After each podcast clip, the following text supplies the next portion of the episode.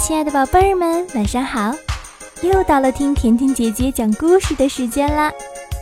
今天绿野仙踪的童话世界里又发生了哪些好玩的事情呢？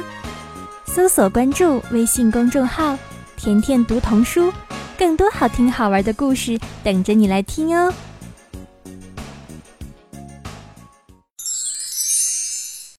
去往南方。回家的希望破灭了，再也不能重返堪萨斯了。多罗西哭得很伤心。气球带着奥兹飞走的第二天早上，四位旅行者在屋子里商量这件事情。如果多罗西愿意在绿宝石城生活，稻草人继续说，我们就可以高高兴兴的在一起了。可是我不想住在这里，多罗西大声说：“我想回堪萨斯，跟我的艾姆婶婶和亨利叔叔一起生活。”稻草人决定好好考虑考虑，他想得太使劲儿了，那些缝衣针和别针都从脑袋里冒了出来。最后他说：“不如把带翅膀的猴子叫来，让他们带着你飞过沙漠吧。”这我倒从来没想到，多罗西高兴地说：“就这么办，我马上就去拿金帽子。”他把金帽子拿到屋里，念了那段神奇的咒语。很快，那群带翅膀的猴子就从敞开的窗口飞了进来，站在他的身边。这是你第二次召唤我们了。猴王在小姑娘面前鞠了一躬，说道：“你有何吩咐？”“我想要你们带我飞到堪萨斯去。”多罗西说。没想到猴王摇了摇头：“那是办不到的。”他说：“我们只属于这个国家，不能离开这里。堪萨斯从来不曾有过带翅膀的猴子。”我想以后也不会有，因为我们不属于那里。我们愿意用我们的力量为你做任何事情，但我们不能越过沙漠。再见。猴王又鞠了一躬，便展开双翅从窗口飞走了。多罗西失望的快要哭了。稻草人又在思索。他的脑袋鼓得那么吓人，多罗西真怕他会爆炸。我们把绿胡子士兵叫来吧，他说：“听听他有什么意见。”士兵被叫来了。他走进屋里，当初奥兹在的时候，他是从来不能跨进门的。大家问他怎样才能穿越沙漠。他提议，南方女巫格琳达也许可以帮助多罗西。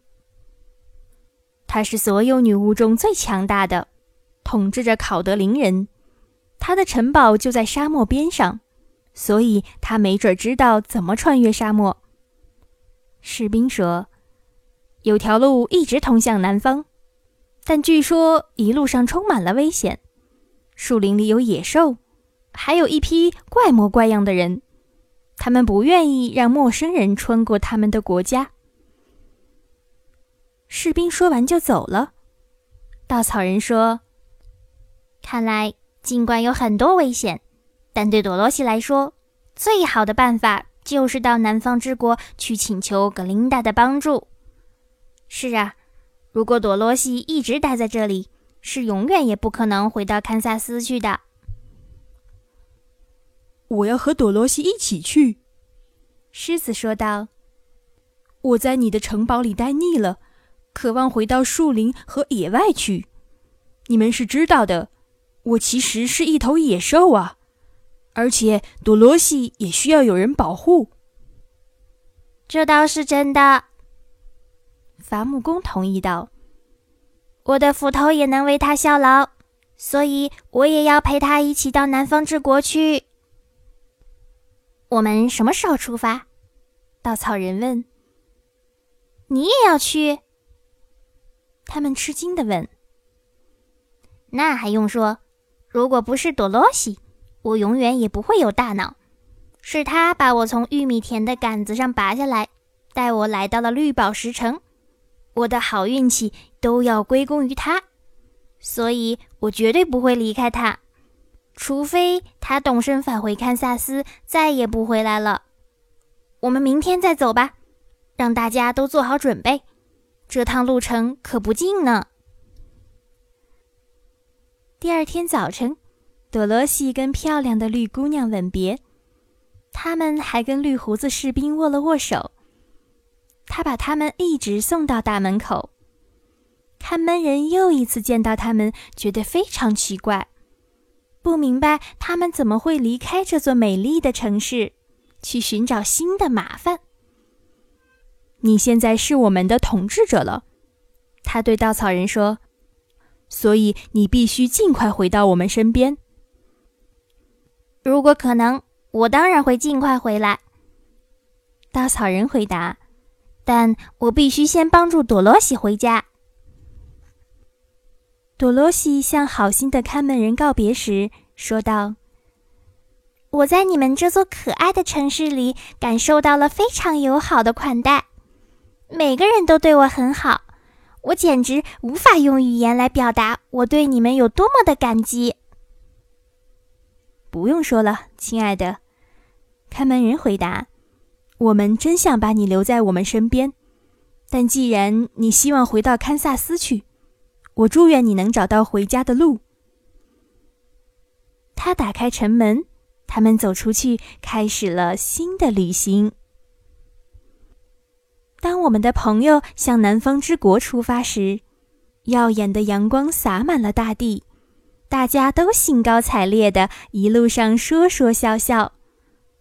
多罗西心里又充满了回家的希望。稻草人和铁皮伐木工很高兴能帮助他。至于狮子，因为又来到了野外，它欣喜地嗅着清新的空气，开心地摇着尾巴。托托在他们周围跑来跑去，追赶飞蛾和蝴蝶，时不时快乐的汪汪大叫。城市的生活一点也不适合我。他们迈着轻快的步伐向前走时，狮子说：“自从住在城里以来，我掉了不少肉呢，而且现在我巴不得赶紧让别的野兽看看我变得多么勇敢了。”这时，他们转过身，最后看了一眼绿宝石城。只见绿城堡墙后面是一片城堡和塔楼，其中最高的是奥兹宫殿的圆屋顶和宝塔尖儿。其实，奥兹并不是个很糟糕的魔法师。铁皮伐木工说。他觉得他的心在胸腔里哗啦啦、哗啦啦的响。他知道怎么给我一个大脑，而且是非常好的大脑呢。稻草人说：“如果奥兹喝了他给我的那些勇气药水，狮子说，他会是一个勇敢的人。”多罗西什么也没说。奥兹没有做到向他保证的事情。但他尽了自己最大的努力，他也就原谅他了。就像他自己说的，他虽然是个蹩脚的魔法师，却是一个好人呢。走在最前面的稻草人终于发现了一棵大树，它的树枝伸展得很开，足够他们几个从下面通过。他就朝那棵树走去。可是刚来到第一丛树枝下面，那些树枝就垂下来，把它缠住了。接着就把它举得离开地面，朝他的伙伴们扔了过去。稻草人倒没有受伤，但很吃惊。被朵罗西扶起来时，他的脸上一片迷惑。这里的树和树之间也有一个空隙呢。狮子喊道：“让我先试试。”稻草人说：“我被扔来扔去不会受伤，他说着便朝另一棵树走去，但树枝立刻把他抓住，狠狠地扔了回来。太奇怪了，多罗西喊道：“这可怎么办呢？”这些树似乎拿定主意要跟我们打架，不让我们通过呢。狮子说：“我想还是让我来试试吧。”伐木工说着，便扛起斧头，朝着刚才粗暴对待稻草人的第一棵树走去。当大树枝垂下来抓他时，伐木工用斧头狠狠地砍过去，一下子就把树枝砍成了两半。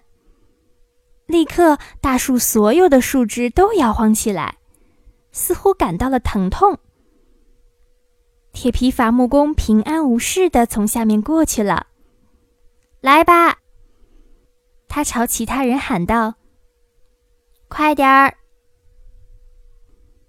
大家都跑过去，毫发无损地从大树下面通过了，只有托托例外。他被一根小树枝缠住了，甩来甩去，在那里汪汪直叫。伐木工立刻抡起斧头，砍断树枝，把小狗解救了下来。树林里的其他树没有再来阻拦他们，所以他们断定只有那第一排的树枝会垂下来抓人。那些树大概是这片森林的卫兵，被赋予了这种神奇的能力。不让陌生人靠近。他们继续顺着那条被践踏的小路往前走，最后来到了林间的一片空地上。这里聚集着好几百只各种各样的野兽。多罗西一时间有些害怕，但狮子说这些动物正在开会，他从它们的吼叫和咆哮中判断。他们遇到了大麻烦。现在，充满勇气的狮子告别了同伴，骄傲地踏着大步去跟动物们的敌人作战。战斗之后，狮子回到空地上，森林里的野兽们都在等他。狮子骄傲地说：“你们用不着再害怕你们的敌人了。”野兽们都表示臣服。